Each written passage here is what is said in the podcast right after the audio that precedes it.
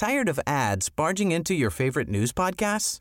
Good news. Ad-free listening is available on Amazon Music for all the music plus top podcasts included with your Prime membership. Stay up to date on everything newsworthy by downloading the Amazon Music app for free or go to amazon.com slash news ad free. That's amazon.com slash news ad free to catch up on the latest episodes without the ads.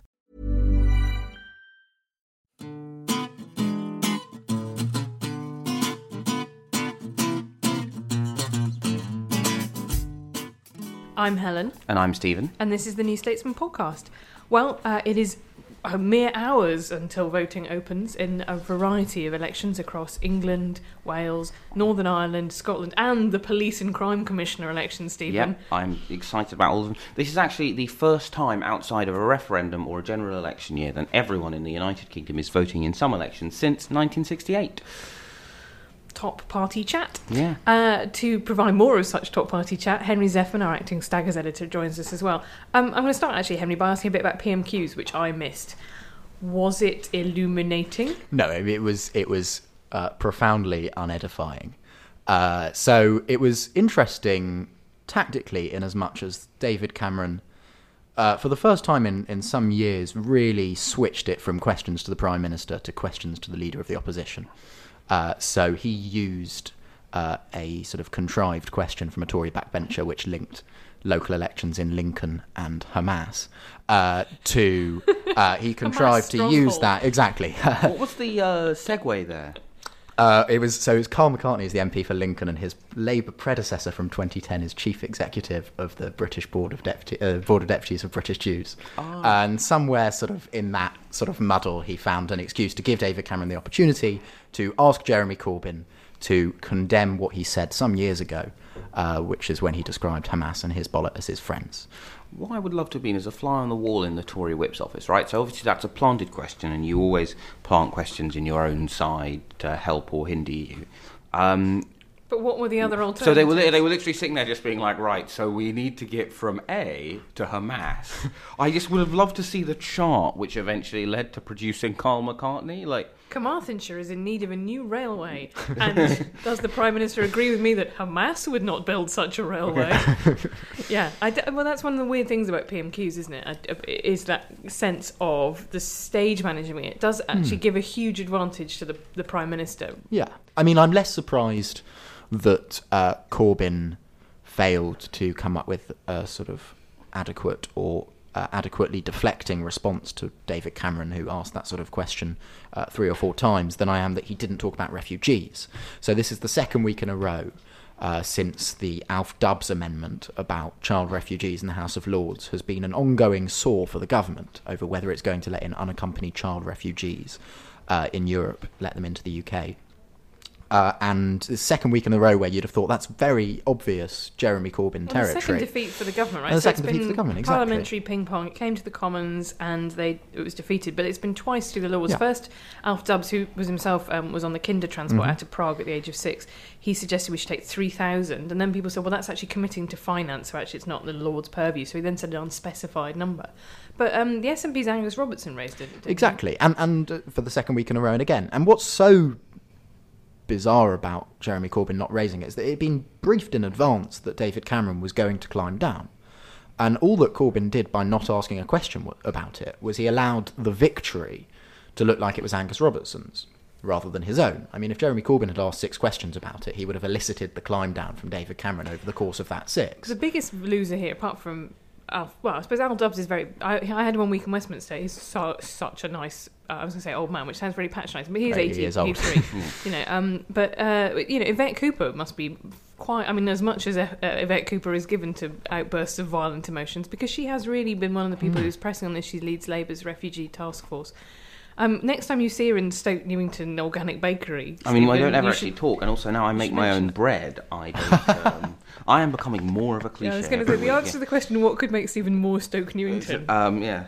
Anyway, um, moving on from my own bread. Um, yeah, I mean, I, I think it, it confirms as the one remaining defender of the old the old new approach to PMQs, then I think it shows one of the reasons why it was very foolish to abandon his attempt to to change it. I think people liked that. It was part of the the new style he he promised, and also he doesn't think on his feet you know, there, there is just no two ways about it. Corbyn does not respond well to Cameron throwing something new into it. And the the other clever thing is it always put Cameron in the loser's corner because if he, he introduces this character, Cameron doesn't know anything about like whether or not Rosie from Stevenage. Rosie from Stephen. Yeah, what if she dies at the end of the story? I mean, yeah, that's the thing. What what if in the sixth question Rosie dies? And also because Like- you can't like go, well, here's a, he gives us stuff about what Rosie thinks. Because Yeah. one thing you can't do is kind of look kind of contemptuous of, of voters of uh, ordinary, hardworking families. Whereas you can look contemptuous of other politicians as much as you want, and I think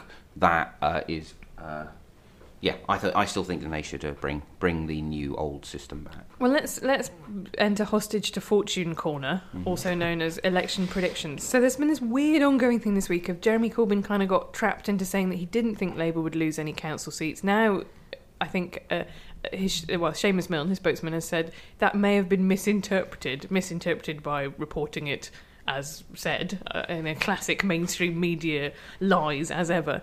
But um, he is in this difficult position in that all the polls are predicting what 120 losses in, in English council seats. Yeah, if you extrapolate through Rallings and Thrasher, uh, what you get is losing 100 to 170. But the problem is he's not in a difficult position, right?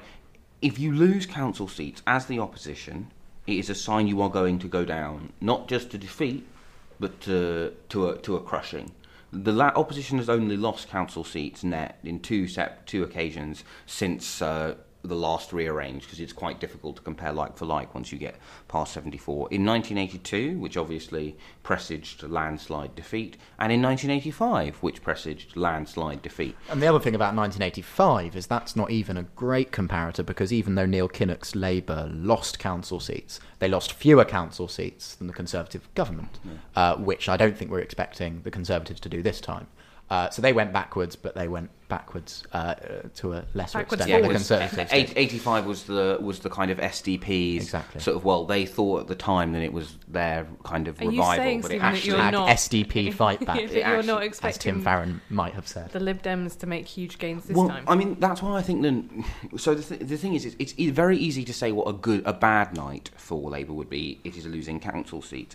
However, um, lots of Corbyn's critics have tried to put a figure on what would be a good number of gains, which I think is a little bit trying to set a bar and he then wouldn't be able to hit even if things were going well. Because we don't know yet whether or not I'm quite skeptical of whether or not this Lib Dem revival is actually a thing.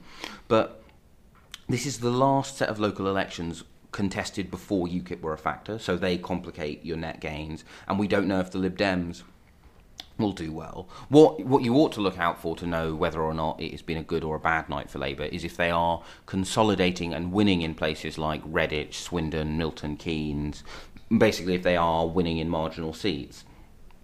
My impression from talking to people on the ground in those seats is the Conservatives will hold on and in fact make gains, uh, which Which is the kind of the story of the 2015 election, which is Labour gaining votes, you know, piling up bigger majorities in, in London, but not winning the marginal, the t- Tory marginals that it needed. Well, there's an interesting kind of long term, and I think one of the many problems in Labour discourse is that the party is divided between people who think that Corbyn is like, I don't know, like a 16th century monarch who can cure scrofula or whatever, and. Um, and then a group of people, and this I think includes most left wing commentators, most of whom thought that Ed Miliband was going to win the last election, who have not, who basically think that getting back to an electable Labour Party is getting back to the party which got crushed in the 2015 election. Actually, Labour has fairly large underlying problems that kind of do not begin or end with Jeremy Corbyn's leadership election. In 2005, they fought a very efficient election where they got very few votes, but they were in exactly the right place. In 2015, they wasted lots of votes, and it looks like they are basically gaining votes in like the you know the the liberal bits of Bristol, parts of Norwich, bits of London. Uh, Can I bring up something else that will upset people who, you know, believe as I do that austerity politics have been harmful and sometimes counterproductive, which is that Kezia Dugdale in Scotland is going to Holyrood elections with an explicitly anti austerity message. I mean, whatever kind of juggling you want to do, the only way to stop cuts is to raise taxes. You know you have to do one or the other. The budget has got to kind of you know if a certain amount of money comes in, a certain amount of money comes out. You've got to change one of those two things, and so she wants to put a penny on income tax across the board and restore the 50p tax rate that's probably going to lead to her coming, if not third, then a you know a, a, dicey second. The SNP are going mm. to gain more seats against that. I mean, there is a point here which will just to upset our Scottish listeners that the SNP have essentially become New Labour at this point, and that it's very difficult for new old New Labour to fight against that. But it's it, it, the, I think that the, if the lesson the membership should really look at Scotland and say, you know, actually people hate New Labour, yes, but actually they would probably vote for a very New Labour set of policies right now. The, Scotland is a very good example of how Corbyn's presence as leader is actually going to complicate the sort of post-match analysis after Thursday rather than give an obvious reason for why Labour might be doing badly in certain areas. So Jeremy Corbyn, uh, and if not him explicitly, but many of his supporters, said during the leadership contest his anti austerity platform is the way to win back Scotland. That was always nonsense. Uh, Scottish Labour has been a mess for a long time. Uh, you had MPs uh, who had what they thought were unassailable majorities. Uh, getting crushed in 2015 because they hadn't campaigned for about 30 years. They didn't know where the Labour voters in their seat were. Uh, it's had six, I think Kezia is its sixth leader in eight sixth years. In eight years, yeah. Um, so there's all sorts of long term difficulties there. And it probably is the case that if Labour come third uh, on Thursday, or have come third when you're listening to this, it's not Jeremy Corbyn's fault in the slightest. But by making the promise that was never going to be delivered, that there was a silver bullet for winning back Scotland, which which which simply showed a total miscomprehension of the uh, basis of SNP support. Uh, he's given a lot of people who supported Ed Miliband, as Stephen says, uh, a way out of the kind of actual deep thinking that they need to do about, which is how is Labour going to win back? You know, without Corbyn, Labour was still in a mess in Scotland. Without Corbyn, Labour still might have done quite badly in these council elections. Uh, Sadiq Khan's victory has very little to do with the Labour Party, or Sadiq Khan's presumptive victory will have very little to do with the Labour Party or Corbyn. But isn't the problem for Labour is, I mean, I think I wrote this when I went to Worcester, is that it's got so many, it's got enemies on so many different fronts, right? Mm. And actually, each one of them requires a different message to win back those voters. So in its northern, you know, it's losing to, well, it's, it's losing votes to UKIP, yeah. uh, on, you know, and, and in places like Kent, some, you know, someone like Thurrock, you know, that, that those are problems for out, you know, in some of the south outside London. Elsewhere, it's it's losing votes to the Scottish nationalists who have their own various different reasons. In some places, you know, it lost votes to the Lib Dems. Even there is no one ideology. You know, you can't say Labour needs to move left or Labour needs to move right. What it kind of just needs to do is have an entire like it needs to sort of sweep the pieces off the board altogether. There's a really I was thinking about Trident. So in Trident, this is great situation in Scotland. So. Kezia Dugdale herself is a multi believes in multilateral disarmament. The Scottish Labour Party's official position is unilateral disarmament which accords with the position held by Jeremy Corbyn personally, but the official position of the Labour Party overall is now multilateral disarmament. And that's just an example of how difficult it is to try and craft a message that is, you know, the SNP have in some ways got a much simpler job because they don't have to craft a message for English marginals. I mean, uh, so I mean, on Trident, I think this is one of the, the many issues on which Corbyn's critics need to keep their mouths firmly shut uh, to win even more friends among podcast listeners. Um, in the this idea that a lot of people have on the centre left or right or whatever you want to call it of, of the Labour Party, then, oh, we have a conference session. No, your Prime Minister designates policy towards the deterrent is de facto your policy. If Jeremy Corbyn is, is Prime Minister in 2020, Britain will have disarmed uh, whether or not it is still paying X amount a year towards Trident. It's, you know, it, it's a bit like if, if I pay the rentals on, I don't know, my gun, but I leave my gun in a locked box. Do I have a gun when I go into the office? No, of course not. That's that's so deep. I don't understand. I also, yeah, that, that, I'm pleased you're leaving your gun in the office you, you before you come and sit next to me. Steve. Yeah, you have a gun now. no, but hypothetically, if I did, if I don't have it on me, then am I armed? No. You're absolutely right. The moderates uh, or centre left or whatever you want to call them obsession with official party policy is, is just is just a charade. I mean, when Tony Blair was was was prime minister and leader of the Labour Party, uh, they didn't say to him, "Oh, you can't you can't make a big policy speech uh, announcing something to do with academies. You have to wait till September Party conference and put it through a series of binding resolutions which have come up through the National Policy Forum? Of course they didn't, because he's leader of the Labour Party. He had that mandate, and he was prime minister. He had that mandate. Also, a, a bit of the election that most people will, you know, the bit of the election that most people watch that connects with most TV viewers are the leaders' debates. So Hmm. it's entirely pointless to, you know, people are going to ask Jeremy Corbyn his, opin- his opinion, even if he says it's only my personal opinion. This is what Labour Party policy is. It doesn't matter. That's the bit that people are going to hear. This, I'm voting for Jeremy Corbyn. The perverse thing in Scotland, and I think you're completely right, that Labour has the problem that all social democratic parties do in Europe, than they are, actually with the exception of uh, Renzi in Italy and uh, Trudeau in, uh, in Canada, then they are losing votes to But all they're not comers, led by gorgeous men. to all sides. I mean, you know, if I if I wanted to continue alienating as many people, I would point out that the only two flourishing left wing parties in the world are led by Blairites. But you know, maybe yeah, like I mean, like yeah, like No, you're absolutely right. So Ma- Matteo Renzi is, is is as reforming a social democrat as Italy has has pretty much ever had, um, and he came from pretty much nowhere. He's mayor of Florence, uh, and used that uh, to rise up the pole. Justin Trudeau's a slightly complicating example because he is part of a political dynasty there, but Yeah. uh, um, but apparently people like his his viral uh, mini cool things. So. He But- knows about quantum computing, and he's got a very no, he learned about quantum computing so that he could get all could the retweets. Yeah, but I kind of feel like this is the thing, isn't it? Even if you go, yeah, obviously that was a craven stunt where he he sort of somewhat he sort of suggested to the press that they should ask him about quantum computing, so we could go like, oh, it doesn't rely on bits like Norton one. It's actually more complicated than that. At least he managed to do that. Imagine Ed Miliband planting a question about quantum computing and then explaining quantum computing to you. I mean, I kind of feel like if we'd had Twitter and YouTube in 1997, this this is just Tony Blair, right? Uh, and we know how that how people felt about him 10 years later, the people who got swept away by it. So you know, uh, that is actually It's the, okay. This is a this is a Blair like exception zone. You're allowed to say Oh, that you yeah, like well- Tony Blair in yeah. this space. He's I, not. I, I do, but but I'm just pointing out to the to the Trudeau fanatics who might not be Trudeau fanatics in 10 years. he's probably not going to invade Iraq. Pete, But I mean, but that is the other thing about uh, Trudeau and Renzi is that basically every left-wing party is either in a position where it didn't try third-way Blairism or Clintonism the first time, and it can still try it hmm. again, and it works for them, but it doesn't work a second time, or they're in the position where basically everything you might say, wouldn't it be great if the Labour Party did X? You can find a European example of the Labour Party doing that and ending up on exactly the Labour Party's present trajectory, which is to get a vote share in the mid 20s. Okay, here's an upset. Here's a question that will upset some listeners. Would you still would you describe yourself as a Blairite? No, um, because Blairism was a, a political solution to one. It was a setting when you had a finance sector which allowed you to cream off X amount of revenue every year. Politics is a lot harder on the left than it was when Blairism was a thing. I mean, to take ta let's take kind of the four things which it would be great for Labour to be able to do to win again. Getting the votes of the elderly. In 1997, most pensioners in Britain lived in poverty, right?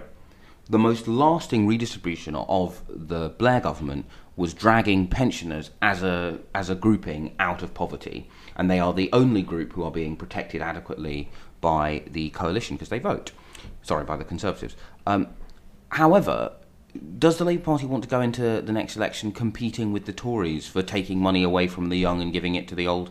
Of course they don't but they are going to have to get some votes from the Mm-hmm. old if they want to do anything for the young. So they're kind of stuffed there. On the economy, Blair and Brown didn't have to raise taxes apart from in 2001 when they, when they did it because incomes were going up by record level. Like in. yeah, like literally all of the political trade-offs that allowed Blairism to work as an electoral force don't work now. I mean, the fundamental insight that the voters are never wrong is eternal, but uh, What were the other two? You said there were four things. So one is the old, old people. Two is the economy, and there were two more. There were two more. Oh, the third it was No social media. yeah, no social media. And this like I think you can have an Alastair Campbell style control grid when Yeah. you can control the Your yeah, yeah, like you can, access you to the can media. like this thing is just like Alastair Campbell could seriously damage newspapers by going, "Well, you've done this, so we're denying you access," because they then only found out and they had a story that they didn't have the next day. Hmm. Whereas now, yeah, I mean, we saw this with Ed Miliband's attempts to punish various media outlets. Yeah, what would happen is is that they wouldn't give it to something. It would appear on you know the New Statesman website, the Mirror website, and then two minutes later it would be on the Telegraph or the Times website. It's not really an effective form of punishment anymore. So that whole approach to politics uh, doesn't really work. And then the fourth is just in the international situation is a, is a lot more fraught and difficult. It was fairly easy to have a situation in which you could be fairly loudly proud of the benefits of letting people immigrate, globalization, etc., etc., when everyone was getting more wealthy. It's much harder to do that now. Russia's definitely more feisty Right, than it was in the 1990s. I mean, yeah, this- this- China has got a growing middle class Yeah. so who all want to consume things, and Yeah, like I mean, and like- Iraq happened, right? Yeah, the I- fact I that it remember that. means that yeah, we now can't have a sensible conversation about Syria. Well, I, from our post Blairite safe space, that's probably enough for now. Um, we'll catch up with it again after all the results. Who knows? We might be sitting here next week hanging our heads in shame as Labour storm to victory, taking 300 council seats. Stay tuned.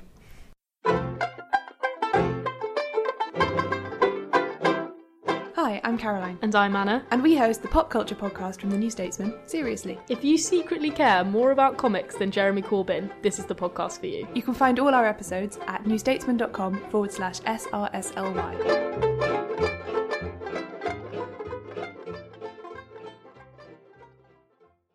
and now it's time to go down the line to the lobby with George. Hi, Stephen. Hi, George. So, all the talk at Westminster is once again about a possible challenge to Jeremy Corbyn as Labour leader. And of course, this discussion has been going on uh, even before he uh, acquired the position. And the consensus among those who want to challenge him is that it would be wrong to do so before the EU referendum, um, which is the, a cause that many of them regard as, as far bigger actually than, than who leads the Labour Party. Um, but some are increasingly confident that there will be a challenge uh, after that point in the four week interval between the referendum and the summer recess. And there is still no agreed candidate. So there's been talk this week of, of Margaret Hodge as a possible stalking horse. In fact, has been talk for some time. And the logic there is that she's uh, a veteran MP who's at the end of her career. She's um, independently wealthy. She's respected within the party. She's authoritative. Um, she's Jewish, so that would give her a platform to challenge um, Corbyn's um, perceived softness on, on anti Semitism. And the idea is that she would make the first move, soak up all the animosity from the uh, from the Corbynites, and then make way for um, the the true challenger, say say Dan Jarvis or Angela Eagle. But I think one of the problems for Corbyn's opponents is that they're still divided on whether now is the right time for a challenge and and the form it should take. There's some who who feel it's better to wait until later in the parliament when in their view Corbyn will have been given uh, more time to fail and members will be more open to a challenge. Um, a lot of shadow cabinet members I've spoken to including those hostile to Corbyn, feel that the members would simply think it's unfair for him to be removed when he's had less than a year in the job, and when in their view he hasn't had time to, to set out his stall.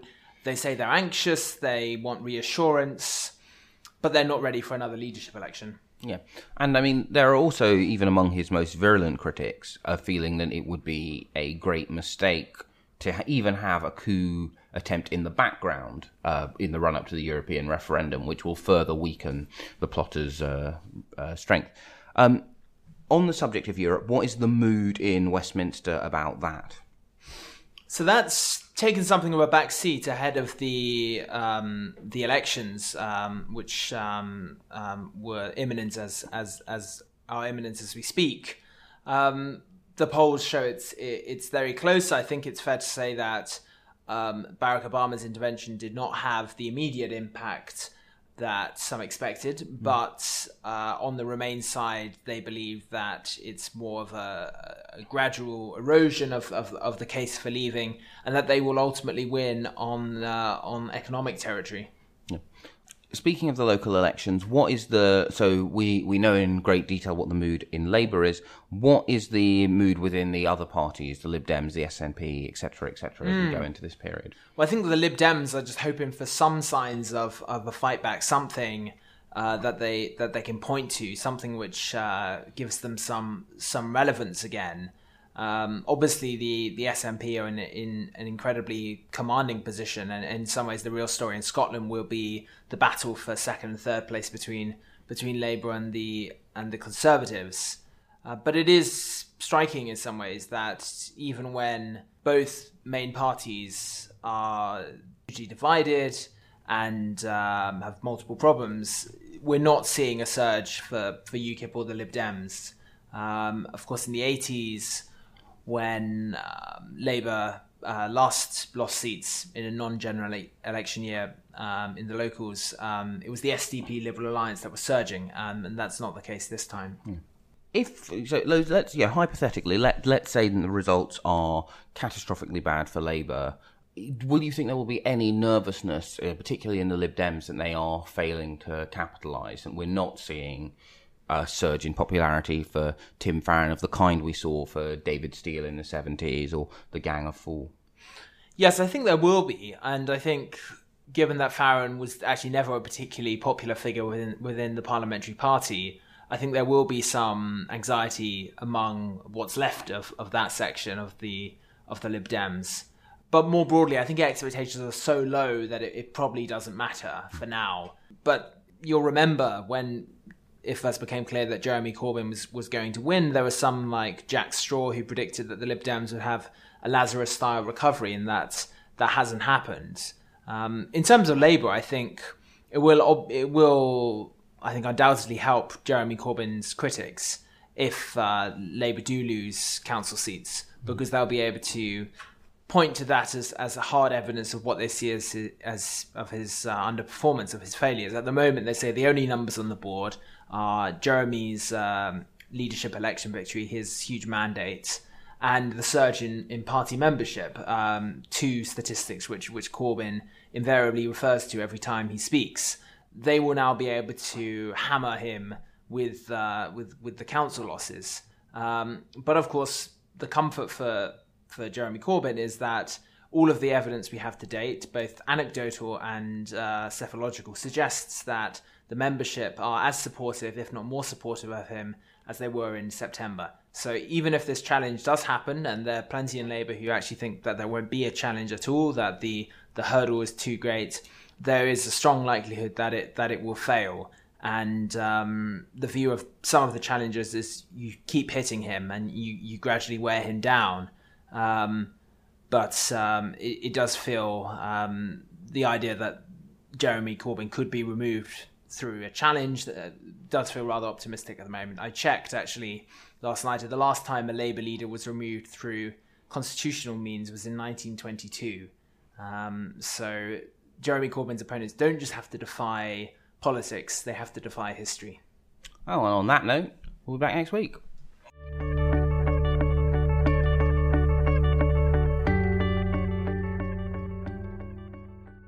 Right, so from one civil war to another. Boom, boom, boom. Uh, Captain America 3 Civil War is out in cinemas. Um, we are joined again by Henry Zeffman, who saw it this weekend. I, of course, saw it this weekend, and Helen Lewis, who saw it this weekend. So. Oh yeah. I'm just going to front this up by saying I did not see the Winter Soldier previously. I, had, I saw the original Captain America. I've seen, I would say, I've tried to keep up with the Marvel movies, but there's just there there's seems to be hundreds of the buggers. So I, have seen Deadpool. I like that. Uh, I've seen some of the X Men. I think I oh, may oh, have missed an X Men. X Men and Deadpool aren't part of the same movie continuity as the Marvel films. Yeah, but I'm just saying in Marvel type film. T- I mean, I know that's, but what I mean is, what I'm, the point I'm making is there are a lot of films to keep up with, Stephen. Well, I'm just saying they're not really. They're not they, like, fundamentally. That's like saying I, I haven't kept up with all of the I don't know like Ian Fleming books, but I you know but I've just finished reading Harry Potter and the Goblet of Fire. They're not the same but I, but I have. But that would be a true thing to say. but they're not the same. anyway, that's one in the eye for the podcast listeners who believe we agree on everything. Anyway, um, so there, of course, will be numerous spoilers about uh, Civil War. So if you haven't listened, watched it yet, uh, go away and uh, come back when you have. But this being the New Statesman podcast, what we're really here to talk about are the politics yes. of Captain America. Captain America: Civil War. Um, so for the for, let me let me attempt. Oh, this is going to go so badly. To give a brief précis of the plot. Essentially, everyone thinks that they're getting the Avengers are getting too big for their boots. They're acting like a sort of global police force. They've got no oversight. They don't report to a select committee. They don't go to Senate, so you know, subcommittee hearings, and they're just basically doing what they want. In the last but one film, Uh, yes, in the last but one film. They sort of accidentally trashed an entire city because someone was levitating it and they let it drop, and that was Yeah, all great. they but then dropped the city people on top died. of And people. right? another bit of land, yeah. Yeah. So, so the city called Sokovia. So the premise of Captain America: Civil War is that the U.S. government tries to bring them under the control of the UN, and uh, Cap doesn't like this because the Winter Soldier, who is an assassin who previously was bad but also good, and his friend, and rescued him from a river, and had been frozen at the same time as him. Was outside of this, and he wants to rescue him and stop him being done for crimes he did not commit. Although he did But commit he- other crimes, but he was brainwashed. He's so- also against the uh, the agreement. Full stop. He he thinks that if they are, he yeah, he's like, well, what if we're told to go in somewhere we think we shouldn't be, or we're told we're not to go in somewhere we think we should. He, uh, I mean, effectively, it is like a classic. Um, like a division on on the left. On the one hand, you have the liberal tradition, uh, your kind of Paddy Ashdown, Nick Clegg, Roy Jenkins, I, uh, with Captain America thing. No regulation. Let us help the helpless, and we'll do it in our own way. Paddy Ashdown would love to be compared to Captain America. And then on the other hand, you have You see um, Paddy Ashdown's amazing shield. you're kind of like big state, Gordon Brown, Tony Blair, Ed Miliband, uh, um, Harold Wilson, kind of like you know, like you know, like the state, you know, a more authoritarian, you know, like you know, the state is going to tell you where where you cannot intervene and not. So what surprises me is the fact in this division that Captain America finds himself on the side of not being under the control of the US government, given that he, I suppose, He is literally a creation. I mean, he's literally an avatar for sort of American triumphalism and exceptionalism. The fact that he then goes, well, "I'm not doing what I do what I want," that that that's quite. I, I was surprised at the way that that goes. But, and then and so Tony Stark is the leader of the other faction, who kind of says, you know, we've got to. Although my- mysteriously having lost Pepper Potts, presumably because Gwyneth Paltrow refused to be in anymore because she's got kale to eat um, somewhere. I Again, was on the side of Captain America. Yeah. Were we, Henry, were you? No. Why Uh, not? Why are you such a stooge? I mean, obviously because I'm Jewish. Uh, but no, the reason that I was really on the on, on the side of, of Iron Man is because I agree. I, I I I find the idea of these uh, superheroes, some of whom aren't even from Earth. In Thor's case, although he's not, doesn't make an appearance in You this movie. xenophobic. Literally from well, it's not quite xenophobic, right? It's it's. Oh, I, I haven't haven't done enough. It's Greek. not Uh, racist but, to uh, impose controls on superheroes. Let's put that on a mug. it's, it's not, it's not racist to point out that he's from Asgard, uh, which is it's literally another realm.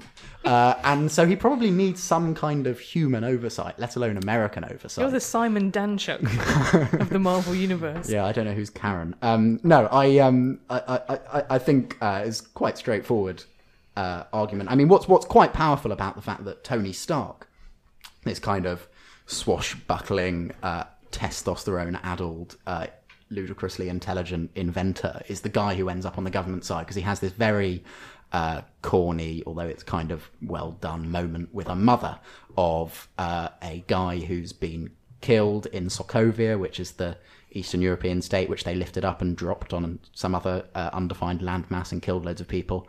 Uh, and she says, you know, my, my son had dreams too, uh, but, you know, he's dead because of your actions. And, and Stark uh, thinks, oh, yeah, that, that, that was bad.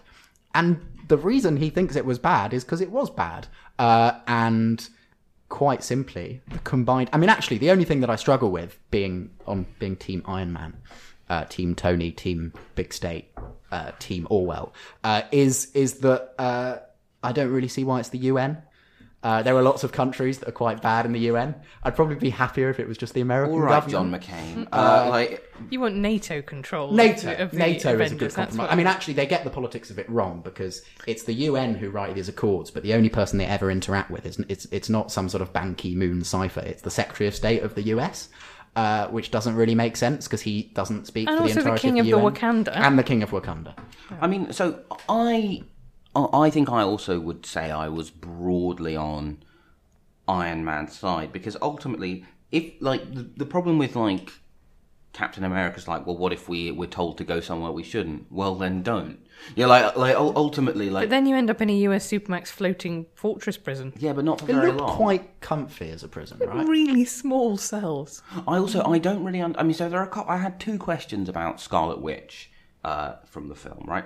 The first was when everyone else changes into their battle armor, she changes into her corset, right? Which exposes more of her to bullets. But also, you can't put a corset on without help, right? And so she's escaping with this other guy. They're running, and she's like, wait a second, I need to change out of my regular clothes into my battle corset.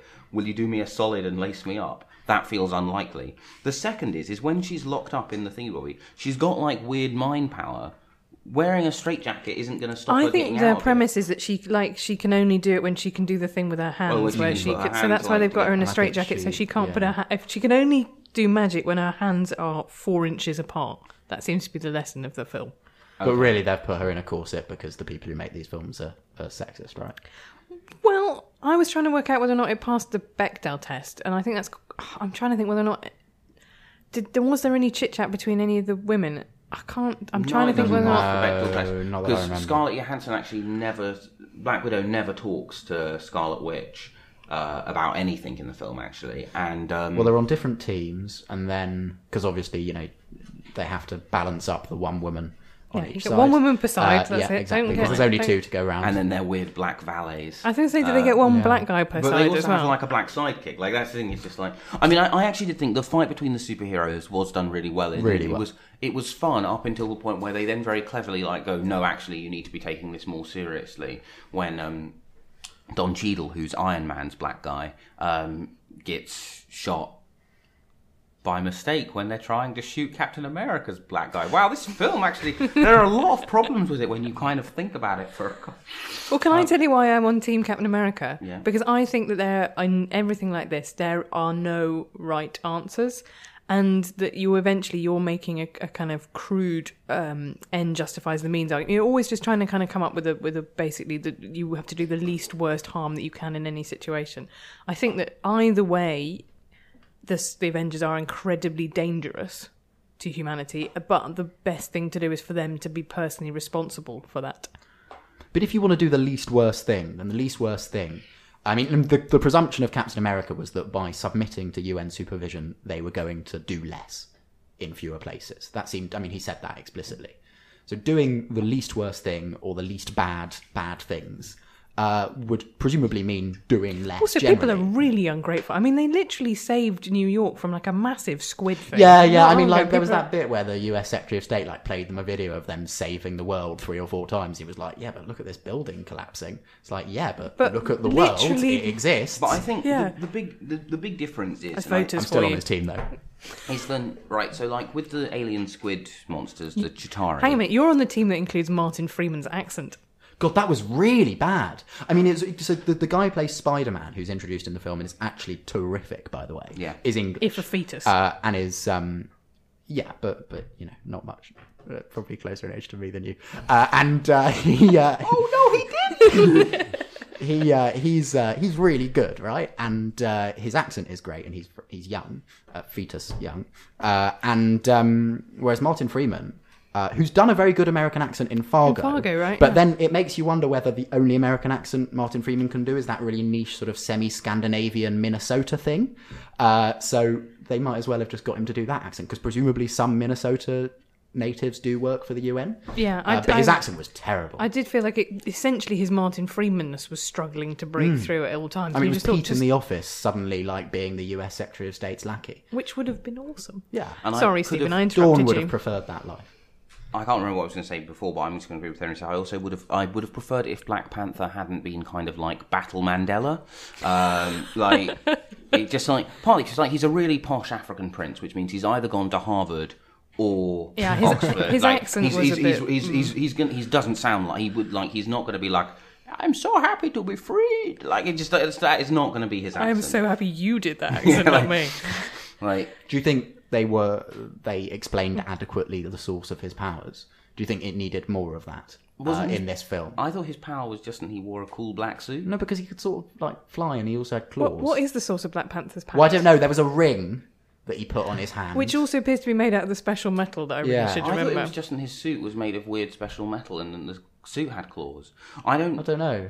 Can I also bring up, talking of these suits, how has actually Tony Stark got any money left? I mean, I know he's supposed to be incredibly rich, but surely there's only so much money Well, you also can in an piece era away. of record low global interest rates, you what you would. Assume, I mean, no. You, t- seriously, you would assume in most times that uh, Captain Iron Man just has a vast, vast empire of wealth, which But what's his wealth from? Because now he now he doesn't now he doesn't run a weapons business. What other businesses are that profitable? Is he running like you know, presumably. Is he run Facebook basically? Is that the only? Oh, I mean, I reckon probably A, patents. B, he's now in clean energy, right? There's lots of money in energy.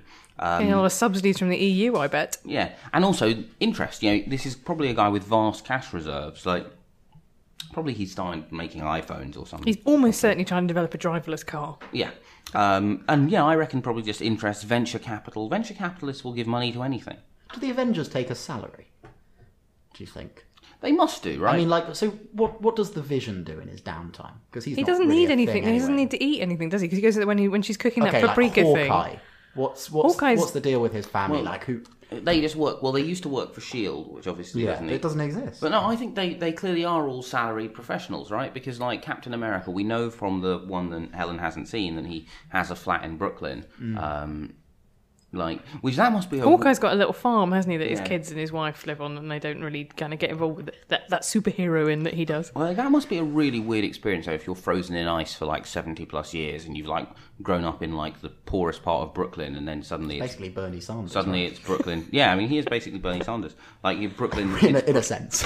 Uh, like Aren't we all, in a sense, Bernie so I think I'm gonna. I, do you know what? At that point, I think I'm just gonna have to draw a whole. What would be nice is I'm sure people will know more of the.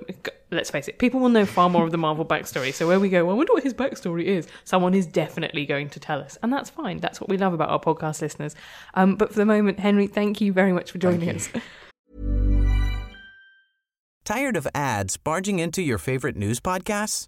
Good news. Ad-free listening is available on Amazon Music for all the music plus top podcasts included with your Prime membership.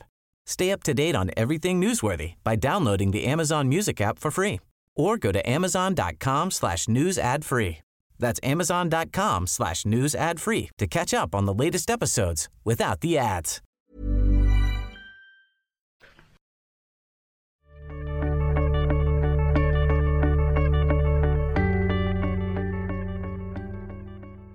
And now it's time for a section we like to call You Asked Us, where you ask us stuff. Uh, you can always send us questions either via email or via Twitter. We're at Helen Lewis and at Stephen KB.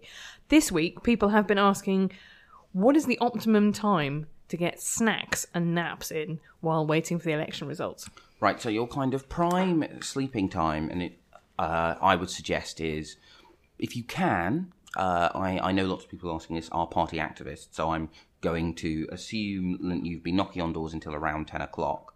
Um, your best bet then is if you can, grab two hours, and then you can tune in for when we'll start to get very early ideas about what's going on in Scotland and Wales.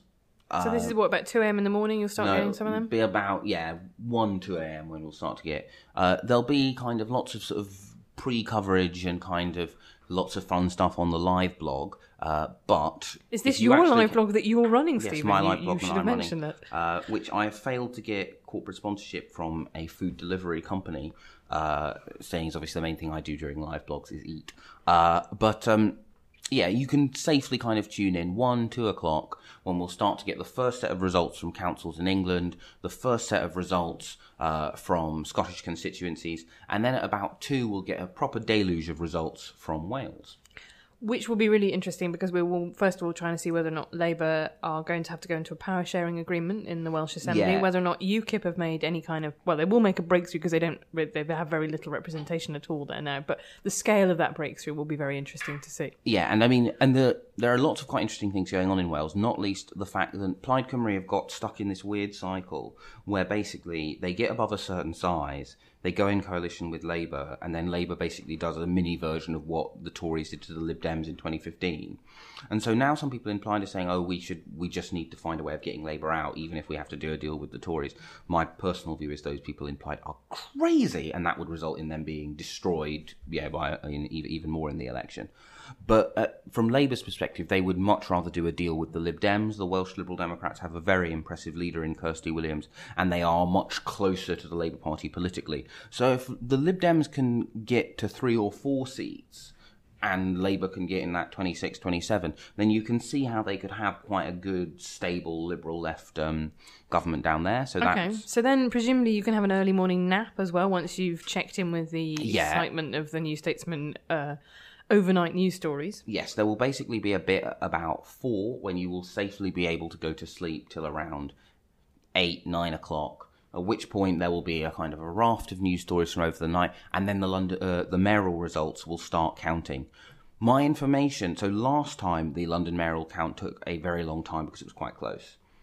The expectation is, um, and you know, although people are still privately going, I'm going to fight till the end. The expectation on the Conservative side in a lot of quarters is, and they in fact have lost.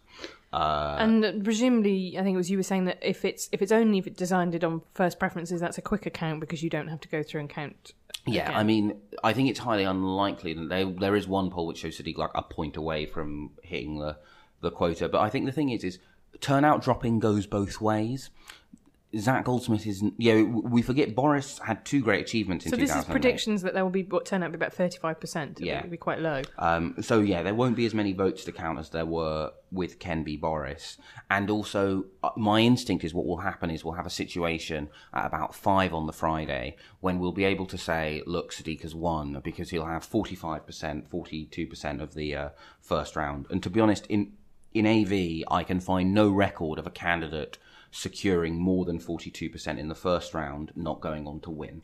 But then let's address the biggest question of all: When do the police and crime commissioner elections report back? So this this the thing is, you joke, but a lot of people did have actually emailed me about police and crime commissioners. I think as some extended troll, but um, so it's it's difficult to say because they've never been held at the same time before, and they will be counted last.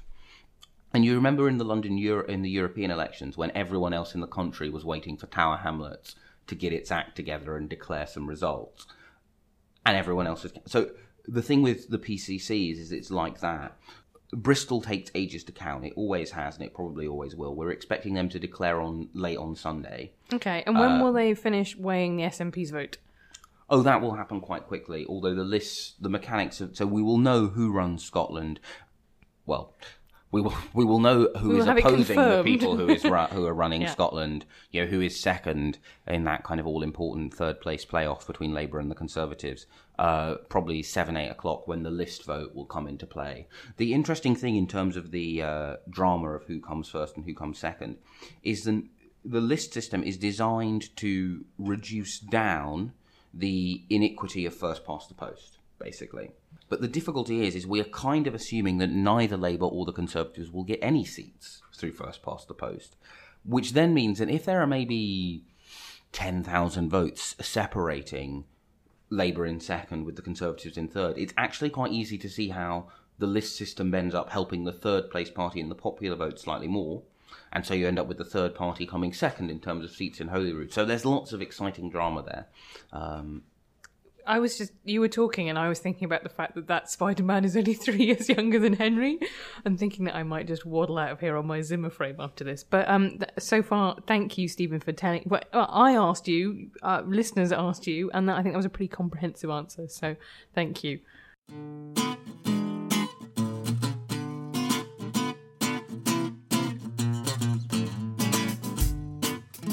You've been listening to the New Statesman podcast presented by me, Helen Lewis, with Stephen Bush. Our producer is India Bourke, and our music is Devil with the Devil by the Underscore Orchestra, licensed under Creative Commons. You can find us on iTunes or at newstatesman.com forward slash podcast.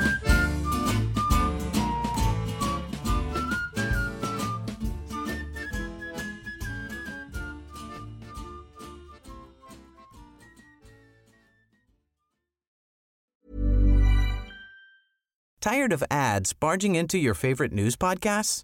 Good news. Ad-free listening is available on Amazon Music for all the music plus top podcasts included with your Prime membership. Stay up to date on everything newsworthy by downloading the Amazon Music app for free or go to amazon.com slash news ad free. That's amazon.com slash news ad free to catch up on the latest episodes without the ads. Don't you love an extra $100 in your pocket? Have a TurboTax expert file your taxes for you by March 31st to get $100 back instantly.